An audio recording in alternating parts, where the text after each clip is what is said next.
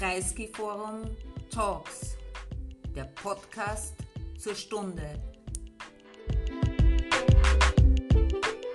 Ich freue mich sehr, äh, dass Peter Neumann heute bei uns ist. Er ist zum ersten Mal im Kreisky Forum. Natürlich nicht äh, zum ersten Mal in Wien. Also er hat ja auch während des OSZE-Vorsitzes die Regierung beraten und Sie sind immer wieder mal in Wien. Auch voriges Jahr, glaube ich, haben Sie einen äh, Vortrag in der Landesverteidigungsakademie gehalten. Äh, Sie wissen, es gibt viele Bücher von Herrn Professor Neumann und der Anlass dieses Treffens ist dieses Buch, das neueste. Also es ist keine Buchpräsentation, aber wir werden natürlich über dieses und jene und andere Themen auch reden. Es heißt Blaster, Donald Trumps War on Terror. Ich habe mir dann gedacht, das nächste könnte dann vielleicht Blunder heißen. Also hoffentlich nicht, hoffentlich ist das nicht notwendig.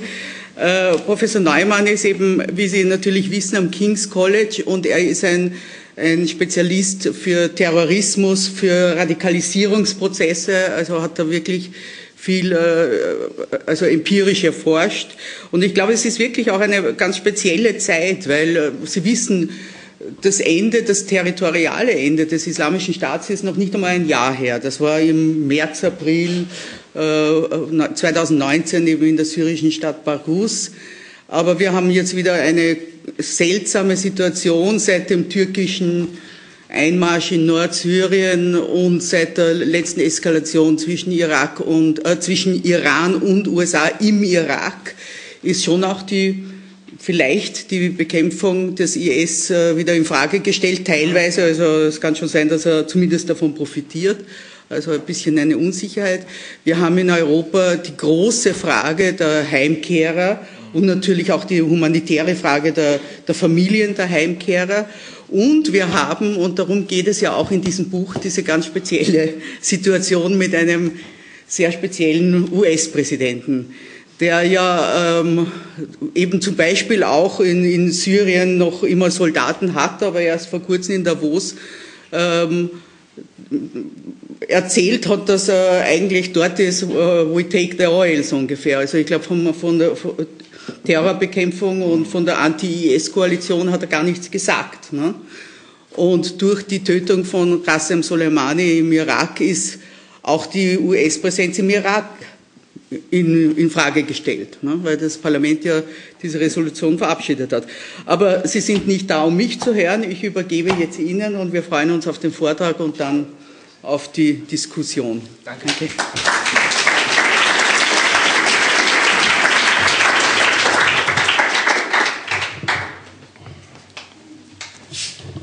So, äh, erst einmal herzlichen Dank. Es ist äh, eine große Freude für mich, hier in Wien zu sein, auch im Kreisky-Forum zu sein, wo ich jahrelang schon hin wollte, aber es hat jetzt endlich mal geklappt und es ist natürlich äh, eine große Freude, zusammen mit Gudrun Harrer zu sein, die ich seit vielen Jahren äh, kenne und schätze und deren Artikel und Analysen ich im Standard auch in London immer sehr gerne lese. Ähm, das Thema heute Abend ist äh, Donald Trump, mein aktuelles Buch, was Frau Harrer bereits erwähnt habe, er hat. Das Buch ist über den Krieg gegen den Terror, aber es ist eben auch ein Buch über Donald Trump. Äh, ich habe an dem Buch anderthalb Jahre gearbeitet, äh, viel davon in Washington. Interviews mit Leuten, die für die Vorgänger von Trump gearbeitet haben, aber eben auch mit Leuten, die direkt aktuell in der Trump-Regierung tätig sind und von ihm persönlich berufen wurden. Frage ist natürlich, was hat sich geändert? Was ist durch Trump anders geworden? Und es ist äh, kein Geheimnis, äh, dass ich in diesem Buch äh, kein gutes Haar an ihm lasse. Aber ich sage das als Freund Amerikas. Das Problem ist, das Problem, das ich mit Trump habe, ist, dass ich glaube, dass er Amerika schwächt. Nicht, dass er, wie er selbst sagt, Amerika stärkt. Äh, Trump hat trotz und wegen seiner Rhetorik Amerika im Krieg gegen den Terror geschwächt und damit sein eigenes Land und die Welt insgesamt unsicherer gemacht. Und ich gehe sogar noch etwas weiter. Ich sage, mit seinem Krieg, mit seiner Art von Krieg gegen den Terror unterminiert er nicht nur den Krieg gegen den Terror, sondern die Idee Amerikas insgesamt. Und das ist nicht nur die Schuld Trumps. Was ich hoffe, dass in meinem Buch rüberkommt, ist, dass ich Trump nicht als Alleinschuldigen sehe oder als die Wurzel aller Probleme, sondern, und das ist mir wichtig, er ist sowohl Ursache als auch Symptom. Symptom einer Nation, die in sich tief gespalten ist und bereits vor Trump in sich tief gespalten war und die unsicher ist über die eigene Identität und unsicher über die eigene Rolle in der Welt. Und das möchte ich in den nächsten 30 Minuten etwas ausführen. Anfangen möchte ich mit den guten Nachrichten. Nicht alles von dem, was Trump angekündigt hat im Wahlkampf 2016, wurde Wirklichkeit. Er wollte die Folter wieder einführen. Er wollte die Familien von Terroristen töten. Er wollte äh, Guantanamo, äh, Zitat, mit bösen Typen vollladen. Nichts davon ist passiert. Äh, für viele in Washington ist das ein Grund zur Beruhigung. Das sind diejenigen, die sagen, im Prinzip ist Trump ein normaler Präsident, wenig hat sich geändert und das große Geschrei, das müsse man eben akzeptieren, das ist Teil seines politischen Stils. David Petraeus zum Beispiel, der bekannte General, hat sich so geäußert und viele meiner Interviews von Leuten, die für Trump arbeiten, sind ähnlich abgelaufen, haben gesagt, im Prinzip hat sich ja nichts geändert, wir können uns alle beruhigen. Aber ich glaube, es stimmt nur zum Teil. Es ist wahr, es gibt eine Schere zwischen dem, was Trump sagt und was im Krieg gegen den Terror tatsächlich passiert. Aber das ist kein Grund zur Beruhigung. Selbst mit dem, was Trump bisher getan hat, hat er viel und dauerhaften Schaden angerichtet. Und dieser Schaden passiert nicht trotz, sondern in vielerlei Hinsicht, und darauf werde ich kommen, genau wegen seines politischen Stils weil ich keine Zeit habe, das gesamte Buch, es ist nicht so lang, aber weil ich trotzdem keine Zeit habe, das gesamte Buch in 30 Minuten zusammenzufassen, möchte ich das an vier Punkten illustrieren.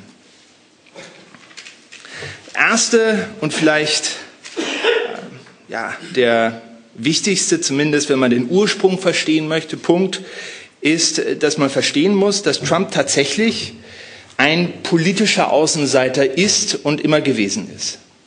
Das hat ihn ja für viele so attraktiv gemacht. So hat er sich dargestellt als Geschäftsmann, der in die Politik gegangen ist, um aufzuräumen. Das ist natürlich richtig. Äh, Trump äh, ist erst seit 2012 Unterstützer der Republikanischen Partei. Äh, bis zum Wahlkampf 2016 hat er sich wenig Mühe gemacht, sich mit den mit der Republikanischen Partei gut zu stellen, Leute kennenzulernen, in die Vorwahlstaaten, Iowa zum Beispiel oder New Hampshire zu fahren, sich dort zu vernetzen. Das hat ihn alles nicht interessiert. Und das Gleiche galt bis dahin auch für die Republikanische Partei. Anfangs hat ihn keiner ernst genommen. Ich weiß das, ich habe 2016 in 2015, 16 in Amerika gelebt. Da hat im Prinzip alle haben ihn als äh, irgendeinen Clown abgetan und als er dann Kandidat war, äh, haben viele Republikaner, viele normale Mainstream-Republikaner seine Kandidatur mit Grauen verfolgt. Im republikanischen Establishment haben sich viele ähm, haben sich viele davor gefürchtet, dass er gewinnt und im Prinzip bis zum Schluss ähm, schweigend Hillary unterstützt. Und das hatte strukturelle Konsequenzen. Wenn ein neuer amerikanischer Präsident ins Amt kommt, dann kommt er nicht allein. So hat sich das Trump vielleicht vorgestellt. Er kommt ins Oval Office und dann schaltet und waltet er. Aber so funktioniert es nicht. Die amerikanische Regierung besteht aus über zwei Millionen Angestellten und da sind noch nicht mal die Soldaten mit dabei. Und dieses bürokratische Monster zu steuern und den politischen Willen des Präsidenten durchzusetzen, das passiert durch ungefähr 5000 Positionen, die ein amerikanischer Präsident mit seinen Leuten besetzen kann, die sogenannten Political Appointees. Und deswegen ist es so, dass Präsidentschaftskandidaten während des Wahlkampfs, während der Wahlkampf noch läuft, äh, damit anfangen, diese riesige Regierungsmannschaft zusammenzustellen. Typischerweise mit Leuten, die erfahren sind, die bereits das Regierungsgeschäft kennen, die wissen, wie man regiert. Nicht so bei Trump. Als, als Trump gewählt wurde, hatte er nicht Tausende von Leuten in seiner Regierungsmannschaft, sondern vielleicht ein paar Dutzend.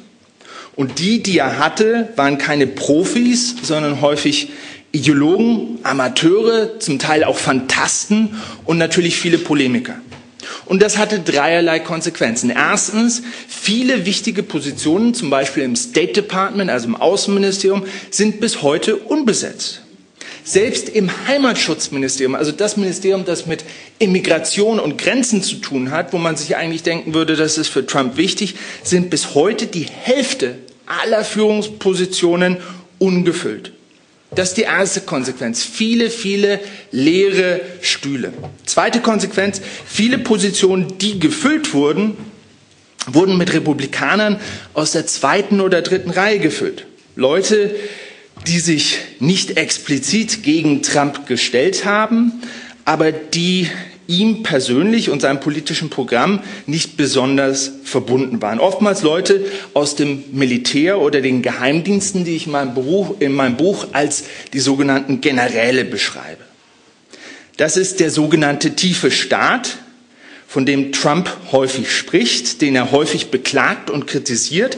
Was er dabei vergisst, ist, dass die meisten davon von ihm selbst bestellt wurden und dass er das musste, weil er keine eigenen Leute hatte, die diese Position hätten füllen können. Und die dritte Konsequenz war, dass in vielen ganz wichtigen Positionen Leute sind, die Trump zwar treu sind, aber die schlicht und einfach inkompetent sind. Leute wie Steve Bannon am Anfang, Sebastian Gorka oder zum Beispiel Jared Kushner. Kushner der jetzt in den Schlagzeilen ist, hat bis 2016 die Immobilienfirma seines Vaters in New York gemanagt und nach einigen Berichten nicht besonders gut. Jetzt ist er plötzlich für entscheidende Aspekte der amerikanischen Außenpolitik zuständig. Die Beziehung zu Saudi-Arabien, der israel-arabische Friedensprozess, die Beziehung zu Mexiko.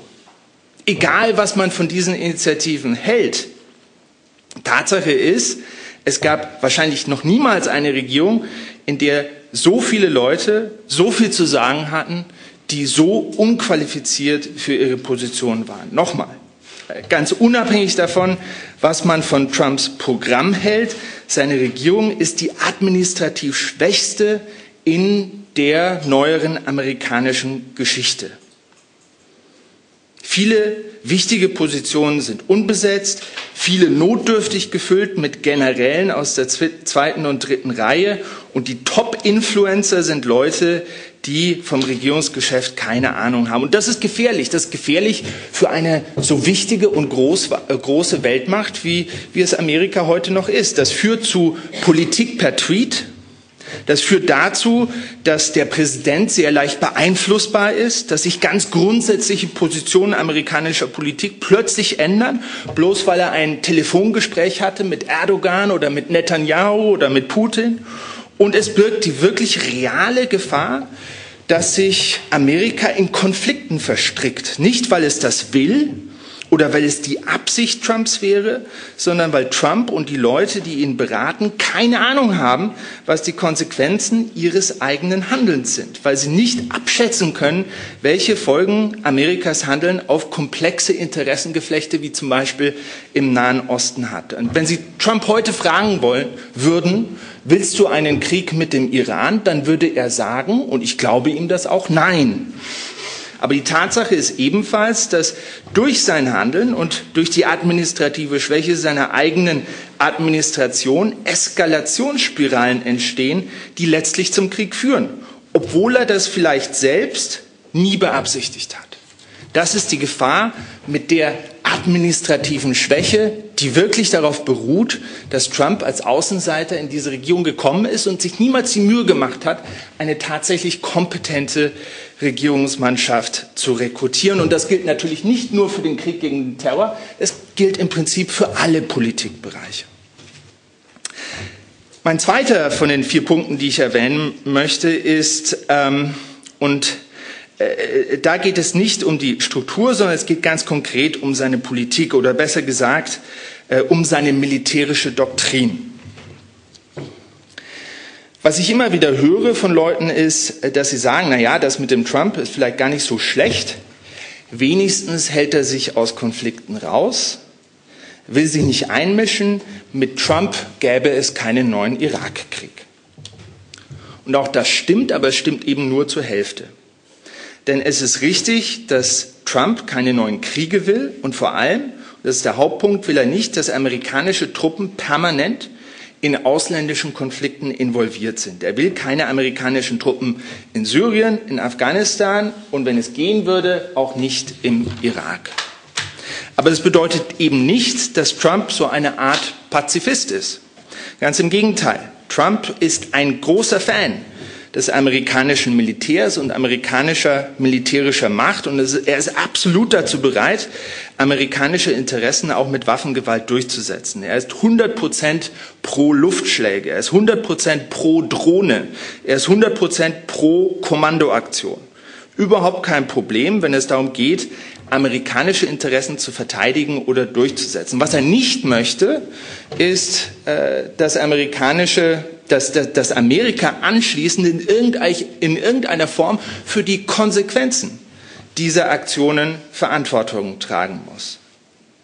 Er ist also äh, gegen Truppen, er ist gegen Entwicklungshilfe, er ist gegen Aufbauhilfe, er ist gegen politisches oder diplomatisches Engagement. Er will die militärische Gewalt, aber ohne für die Konsequenzen Verantwortung zu tragen. Und Trump hat es ja im Wahlkampf 2016 hervorragend zusammengefasst. We will bomb the shit out of you. Das ist seine militärische Doktrin in einem Satz. We will bomb the shit out of them. Und das ist deswegen für viele Leute plausibel und attraktiv, weil die angebliche Alternative dazu, ja, die angebliche Alternative dazu, die er präsentiert, der Irakkrieg ist. So sehen das ja viele Leute. Entweder Trump oder Invasion und Besetzung eines gesamten Landes mit 150.000 Soldaten und all den Konsequenzen, die ja weithin bekannt sind. Aber in Wirklichkeit ist das natürlich eine Scheinalternative, ist ein falscher Vergleich. Denn der amerikanische Krieg gegen den Terror hatte sich ja lange vor Trump bereits weiterentwickelt. Bereits unter Bush in der zweiten Periode von Bush gab es keine weiteren Invasionen und unter Obama kam eine neue Doktrin. Und diese neue Doktrin nannte sich By, With and Through. Von, mit und durch. Was bedeutete, dass Amerika eben nicht mehr fremde Länder besetzen und diese regieren würde, sondern dass es im Krieg gegen den Terror ähm, immer und stets mit lokalen Partnern zusammenarbeiten würde. Das hat man ja sehr gut im Krieg gegen den Islamischen Staat gesehen. Da gab es nämlich eine solche Partnerschaft mit den Kurden im Irak und auch mit den Kurden in Syrien. Die Amerikaner haben die Luftschläge gemacht, Leute trainiert, ausgebildet, Informationen und Waffen und Geld zur Verfügung gestellt, manchmal Spezialeinheiten. Aber diejenigen, die im Kampf gegen den IS in Syrien gekämpft und gestorben sind, das waren vor allem die Kurden. Krieg gegen den IS in Syrien haben 10.000 kurdische Kämpfer ihr Leben verloren. Im Gegensatz dazu nur vier Amerikaner. Und in den Gebieten, die vom IS befreit wurden, waren es eben nicht 150.000 amerikanische Truppen, die dort stationiert waren und diese Gebiete regiert haben, sondern es waren gerade mal knapp 1000, die die Lage stabilisiert haben, die die Türkei von der Invasion abgehalten haben und die die Kurden dabei unterstützt haben, mit den übrig gebliebenen IS-Kämpfern fertig zu werden, die übrigens auch aufgepasst haben, auf diejenigen Auslandskämpfer aus Österreich und Deutschland und aus Europa, die dort noch im Gebiet sind. Für eine Weltmacht wie Amerika, würde ich behaupten, war das, ja, war das ein moderates, durchhaltbares und durch und durch, verglichen mit anderen amerikanischen Interventionen, positives Engagement. Aber eines, das durch Trumps Rückzugsankündigung aufs Spiel gesetzt wurde. Wenn Sie Amerika aus diesen Gebieten rausziehen, die moderate Präsenz von Amerika aus diesen Gebieten rausziehen, dann besteht absolut, wie Frau Hager auch gesagt hat, das Risiko eines wieder eskalierenden Konflikts und damit die Gefahr nicht nur von neuem Krieg, nicht nur von mehr Migration und letztlich, sondern letztlich eben auch, dass der IS, der Islamische Staat, wieder zurückkommt und wieder erstarkt. Das ist genau der Moment, auf den der Islamische Staat gewartet hat. Und ich weiß das, weil seit Jahren der Islamische Staat in Ankündigungen und Statements davon spricht, dass er auf den Moment hofft, dass sich die Amerikaner zurückziehen. Aber Trump setzt eben nicht nur aufs Spiel, was in Syrien erreicht wurde, sondern die gesamte amerikanische Strategie im Krieg gegen den Terror, diese Partnerstrategie, die so erfolgreich war, weil sie es den Amerikanern erlaubt hat, Konflikte zu stabilisieren, den Terrorismus zu bekämpfen, die eigene Rolle als Weltmacht zu festigen, aber gleichzeitig relativ wenig von den eigenen Ressourcen einzusetzen. Diese Partnerstrategie, die nur dann funktioniert, wenn man lokale Partner hat, die einem vertrauen. Mit dem, was Trump dort in Nordsyrien gemacht hat, hat er jedes Versprechen gebrochen, was Amerika den Kurden gegeben hatte und ein, was viele Leute als einen absoluten Verrat sehen, egal was man nun von den Kurden halten möchte. Und das Problem damit ist nicht nur, dass die Kurden den Amerikanern jetzt nicht mehr trauen, sondern dass alle anderen potenziellen Partner in Zukunft, die die Möglichkeit haben, mit Amerika zusammenarbeiten, sich das zweimal überlegen werden. Also diese eigentlich Zusammenfassung, diese eigentlich relativ erfolgreiche Strategie, mit der Amerika äh, äh, seit dem Scheitern im Irak den Terrorismus bekämpft, durch und mit lokalen Partnern, die ist durch Trumps Politik unterminiert, äh, geschwächt, wenn nicht sogar äh, unmöglich geworden. Und genau deswegen ist ja damals, als die erste Rückzugsankündigung von Trump kam, deswegen ist ja damals Jim Mattis, einer der wirklich vernünftigen Köpfe in Trumps Regierung, genau deswegen ist er zurückgetreten, weil nämlich Jim Mattis verstanden hat, dass selbst eine Weltmacht, die so, so militärisch mächtig ist wie Amerika, Partner braucht äh, dass man sich nicht aus jedem Konflikt herausbomben kann und dass es durch Trump schwieriger, wenn nicht sogar vielleicht unmöglich gemacht wurde, solche Partner in Zukunft zu finden. Also eine wirklich konkrete Schwächung, Unterminierung des Kriegs gegen den Terror. Dritter Punkt. Beim dritten Punkt geht es mir um das, was Trumps Krieg gegen den Terror mit Amerika gemacht hat. Und auch hier könnte man eigentlich sagen, so viel hat sich nicht geändert. Es gibt innerhalb der USA keine neuen Gesetze zur Terrorismusbekämpfung. Die Moscheen werden nicht überwacht. Und selbst der sogenannte Muslimenbann, also das Einreiseverbot für Leute aus bestimmten vorwiegend muslimischen Ländern, ist durch die Gerichte nicht ganz so schlimm wie anfangs befürchtet. Im Gegensatz zu China äh, zum Beispiel hat Trump die amerikanischen Muslim, Muslime eben nicht interniert. Äh, Religions- und Meinungsfreiheit gelten weiterhin. Also im Prinzip alles in Ordnung oder etwa nicht. Doch besonders hier ist es wichtig, sich eben nicht nur die Gesetze und konkreten Maßnahmen anzuschauen, wie das Leute in sogenannten Denkfabriken häufig tun, sondern die Auswirkungen von Trumps Rhetorik. Meine These ist, dass es Trump gar nicht so sehr um die Terrorismusbekämpfung geht, sondern dass der muslimische Terrorist die Gefahr durch den islamischen Terrorismus, der Muslimenbann, äh, dass es ihm dabei eigentlich um etwas anderes geht, nämlich um das Thema Immigration.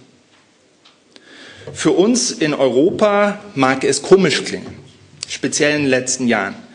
Aber in Amerika ist das Thema Immigration, das Konzept, die Idee der Immigration nach wie vor ein Begriff, der bei vielen Leuten, den allermeisten Amerikanern grundsätzlich sehr positiv besetzt ist.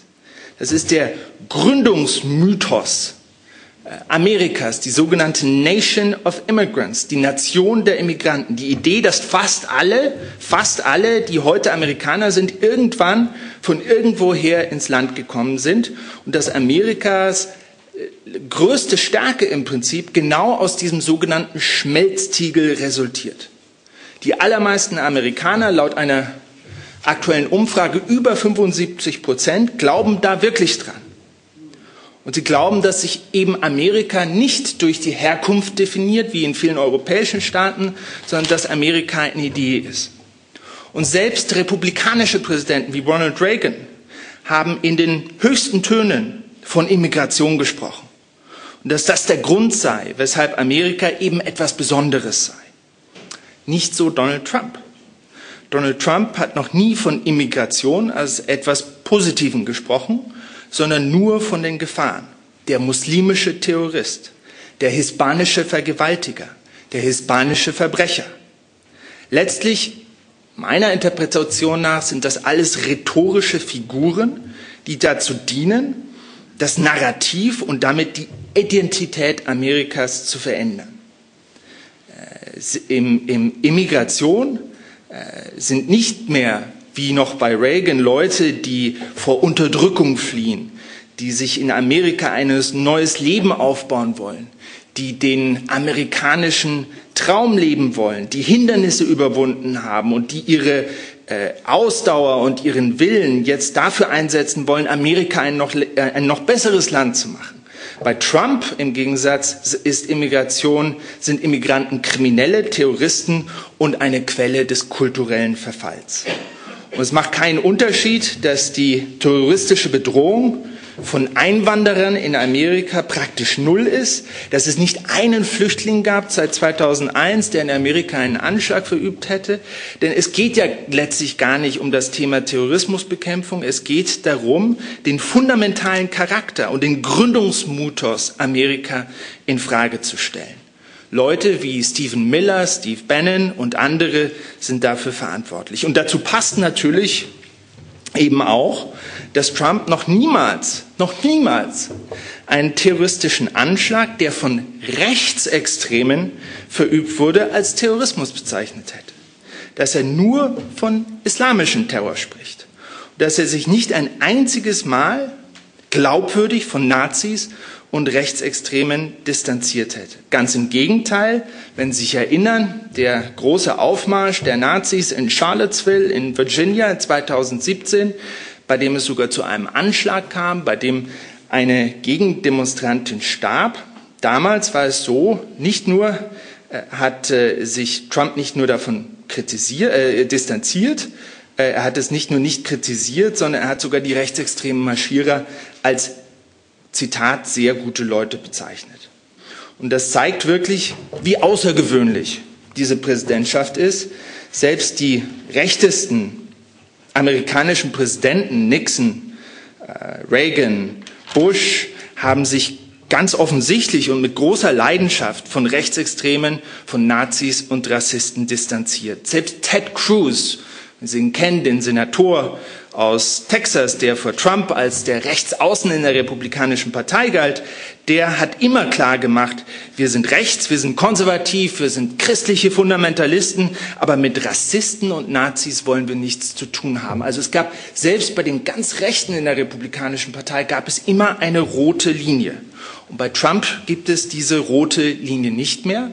Und das ist der Unterschied zwischen Trump und anderen Rechten, die vor ihm kamen in der Republikanischen Partei. Und ich weiß nicht, ob das äh, politischer Opportunismus ist oder ob er tatsächlich so denkt.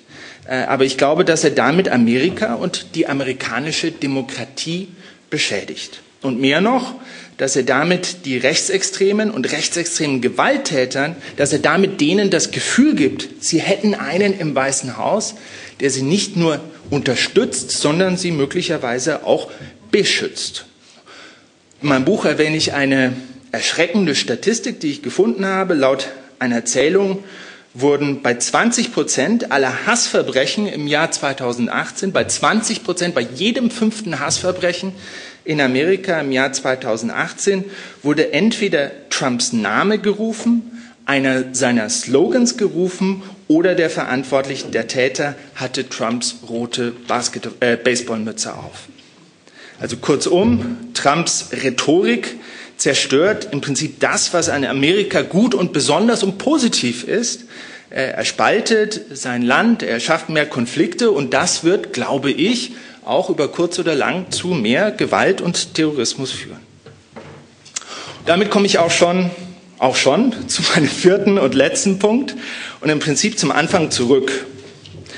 Äh, was ich bisher erzählt habe, sind eher langfristige Auswirkungen. Wir wissen nicht, ob das mit der Hassgewalt und dem rechtsextremen Terror wirklich ähm, so dramatisch wird, wie möglicherweise befürchtet. Ähm, aber was die kurzfristigen äh, Auswirkungen angeht, so bin ich äh, bei meinen Interviews in Washington auf etwas äh, ganz Bemerkenswertes gestoßen.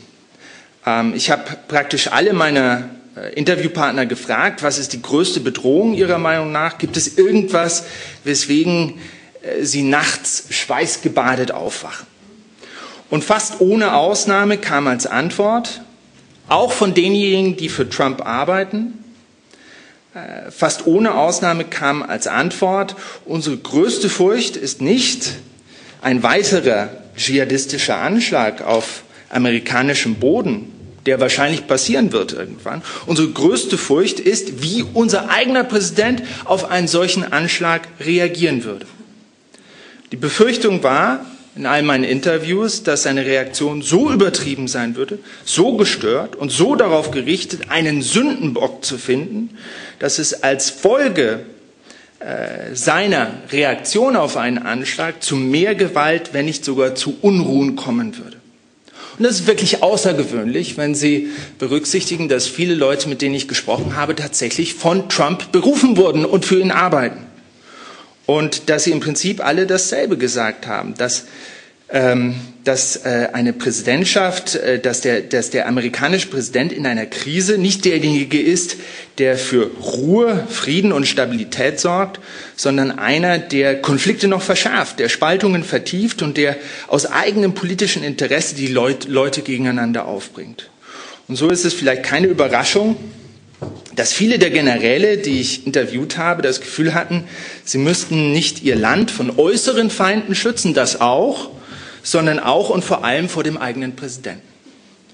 Und deswegen sage ich als Fazit, ich verstehe, dass Leute in Washington und im politischen Geschäft, auch zum Teil im Ausland, in internationalen diplomatischen Missionen, äh, den Versuch unternehmen, Trump zu rationalisieren, dass sie sagen, irgendwie ist das doch irgendwie normal und wir können damit Geschäfte machen. Ähm, und das ist äh, auch total in Ordnung aus deren Perspektive. Doch trotzdem sollte uns klar sein, das ist kein normaler Präsident, das ist kein normaler Zustand. Äh, er ist Ursache und Symptom, wie ich am Anfang sagte. Nicht alle Probleme werden sich lösen, wenn er nicht mehr dran ist. Und vielleicht können wir auch darüber diskutieren. Ähm, aber wir können äh, nur für uns und letztlich auch für Amerika hoffen, dass diese Situation in einem Jahr vorbei ist und nicht in fünf Jahren. Vielen Dank.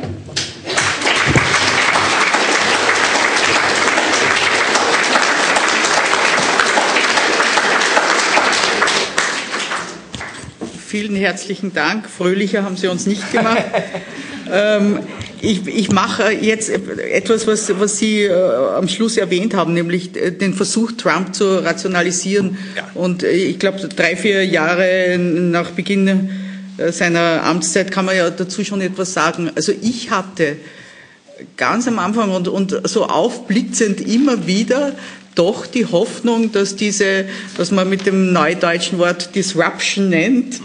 also diese disruptive Art, etwas zu tun, das wirklich nicht erwartbar ist, eben wie zum Beispiel den iranischen General Qasem Soleimani äh, umzubringen, der auf der Liste stand und nie umgebracht wurde, äh, dass da doch irgendeine Ratio dahinter ist. Also wie sehen Sie das? Ich meine, weil es gibt ja auch dazu verschiedene Narrative, also sozusagen wie, die, wie solche Entscheidungen gefällt werden. Ne? Also war diese zum Beispiel diese Entscheidung Ihrer Meinung nach eine, eine, eine, eine lange Entwicklung oder kriegt der Herr Präsident da einen Katalog mit vier Optionen und er sagt, ich nehme Nummer vier, äh, Soleimani muss weg. Äh, und, und vor allem, ich meine, diese, dieses Angst und Schrecken verbreiten, ähm, ge, gepaart mit diesen ja, komischen Annäherungsversuchen, zum Beispiel denke ich natürlich jetzt an Nordkorea. Ne? Also ist es wirklich unmöglich, dass das funktioniert und was de denken Sie da darüber? Also es gibt äh, zwei Kategorien in, ähm, in Trumps Denken. Das eine sind Deals also ja, Vereinbarungen, und das andere äh, sind Kriege. Und äh, er sieht im Prinzip Außenpolitik in diesen zwei, äh, in diesen zwei Kategorien. Ähm, es gibt schon Überzeugungen, und das ist ja die große Frage bei Trump. Es gibt so die eine Denkschule, die sagt, er hat im Prinzip überhaupt keine Überzeugung und das ist irgendwie alles zufällig, unkalkulierbar, äh, beruht darauf, mit wem er zuletzt gesprochen hat oder wie er sich an diesem Morgen fühlt. Und die andere Denkschule, äh, Denkschule sagt eben, dass es doch schon Überzeugungen gibt, die relativ konstant sind, auch wenn sie nicht besonders ähm, ideologisch raffiniert sind. Und ich glaube, es ist natürlich eine Mischung aus beiden. Und es gibt Überzeugungen, wenn man, und ich habe mir das für mein Buch angeschaut, wenn Sie sich die ganz frühen Interviews von Trump anschauen, aus den frühen 80ern, wo er angefangen hat, mit Journalisten zu sprechen, selbst damals schon hat er darüber gesprochen, dass Amerika ausgenutzt wird, äh, dass Amerika für die ganze Welt bezahlt und dass gefälligst die Welt für Amerika bezahlen soll, wenn sie Schutz will, wenn sie Unterstützung will, wenn sie Handel will. Das sind genau, zum Teil wortwörtlich, genau die Phrasen, die er heute benutzt. Das können Sie in Interviews von 1981 nachlesen. Ja? Ähm, dieses Thema Islam zum Beispiel, äh, das hat er erst 2010 entdeckt. Also zum Beispiel nach den Anschlägen 11. September 2001 wurde er in vielen Radiointerviews befragt, was halten Sie von diesem Anschlag? Und das war in seiner Stadt, das war in New York. Er hat damals schon gesagt, wir müssen da zurückschlagen, aber nicht ein Wort über die Attentäter gesagt, nicht ein Wort über die Religion der Attentäter. Das war total irrelevant für ihn. Und das hat erst 2010 angefangen. Also das ist ein neueres Thema für ihn, aber es ist ganz offensichtlich ein konstantes Thema geworden. Und um jetzt konkret Ihre Frage zu beantworten, ich denke jetzt bei diesem Militärschlag äh, gegen Soleimani ähm, war es schon so, dass diese Option genau sein Denken auch befördert hat. Also er denkt natürlich ähm, an Militärschläge, die seiner Meinung nach ohne Konsequenzen sind. Und er hat eben auch, und das wissen wir seit vielen Jahren, ein sehr personalisiertes Denken. Also er glaubt, wenn er diesen, diesen mhm. Typen ausschaltet, äh, dann ist damit ein Problem gelöst. Und es lässt sich so lösen, dass es keinerlei langfristige Konsequenz für Amerika hat. Zumindest denkt er so. So ein Drohnenschlag hat keine langfristige amerikanische Konsequenz und deswegen glaube ich, war er da ziemlich, ziemlich enthusiastisch. Und das ist genau das Problem, weil er eben nicht die Leute um sich hat, die ihm sagen würden, es gibt hier auch noch eine zweite und eine dritte und eine vierte Konsequenz. Du darfst nicht nur darüber nachdenken, was bedeutet es, wenn wir diesen Typen ausschalten, sondern wie reagieren die Iraner drauf? Was ist die Reaktion Russlands? Was machen die Europäer? Welche Situation ergibt sich daraus? Und wie können wir möglicherweise eine Spirale verhindern, die zu mehr Konflikten? So denkt Trump nicht. Mhm. Für Trump gibt es nur den ersten Schritt. Und im Falle Soleimani war das sehr verlockend. Und es überrascht mich nicht, dass er das sofort äh, in Anschlag genommen hat. Mhm. Wobei man schon sagen muss, also auch der Iran war ziemlich gebeutelt. Ja. Also ja. das hat schon einen Effekt. Absolut. Gezeigt. Und es ist, äh, äh, äh, es war auch richtig, dass äh, das äh, viel schlimmer für Amerika hätte ausgehen können. Und natürlich fühlt sich jetzt Trump auch darin bestätigt, mhm. was vielleicht auch nicht so gut ist. Mhm. ja, sehr interessant. Ich meine auch was äh, sich eben am Anfang hat man ja wirklich gedacht, also es kommt wirklich vieles nicht. Mhm. Ähm, er hat nicht sofort eben Jerusalem als äh, die israelische Souveränität über ganz Jerusalem anerkannt und diese Dinge. Aber er hat es eigentlich dann doch immer, eigentlich hat er dann doch immer alles getan. Was glauben Sie, ich meine zum Beispiel jetzt diese, äh, diese also den Deal of the Century. Mhm. Ist das auch, weil er, weil er wirklich eine, seine Wahlkampfliste dann doch irgendwie abarbeitet und das macht, weil es eben fällig ist oder, oder erwartet er sich äh, persönlich was davon oder, oder war es doch hauptsächlich Wahlkampfhilfe für, für Netanyahu oder ich meine, in, in, seinem Denken, wie sehen Sie das? Also ich, ich glaube das schon. Ähm, ist ja ganz interessant, äh, das so ein bisschen nachzuverfolgen bei Trump.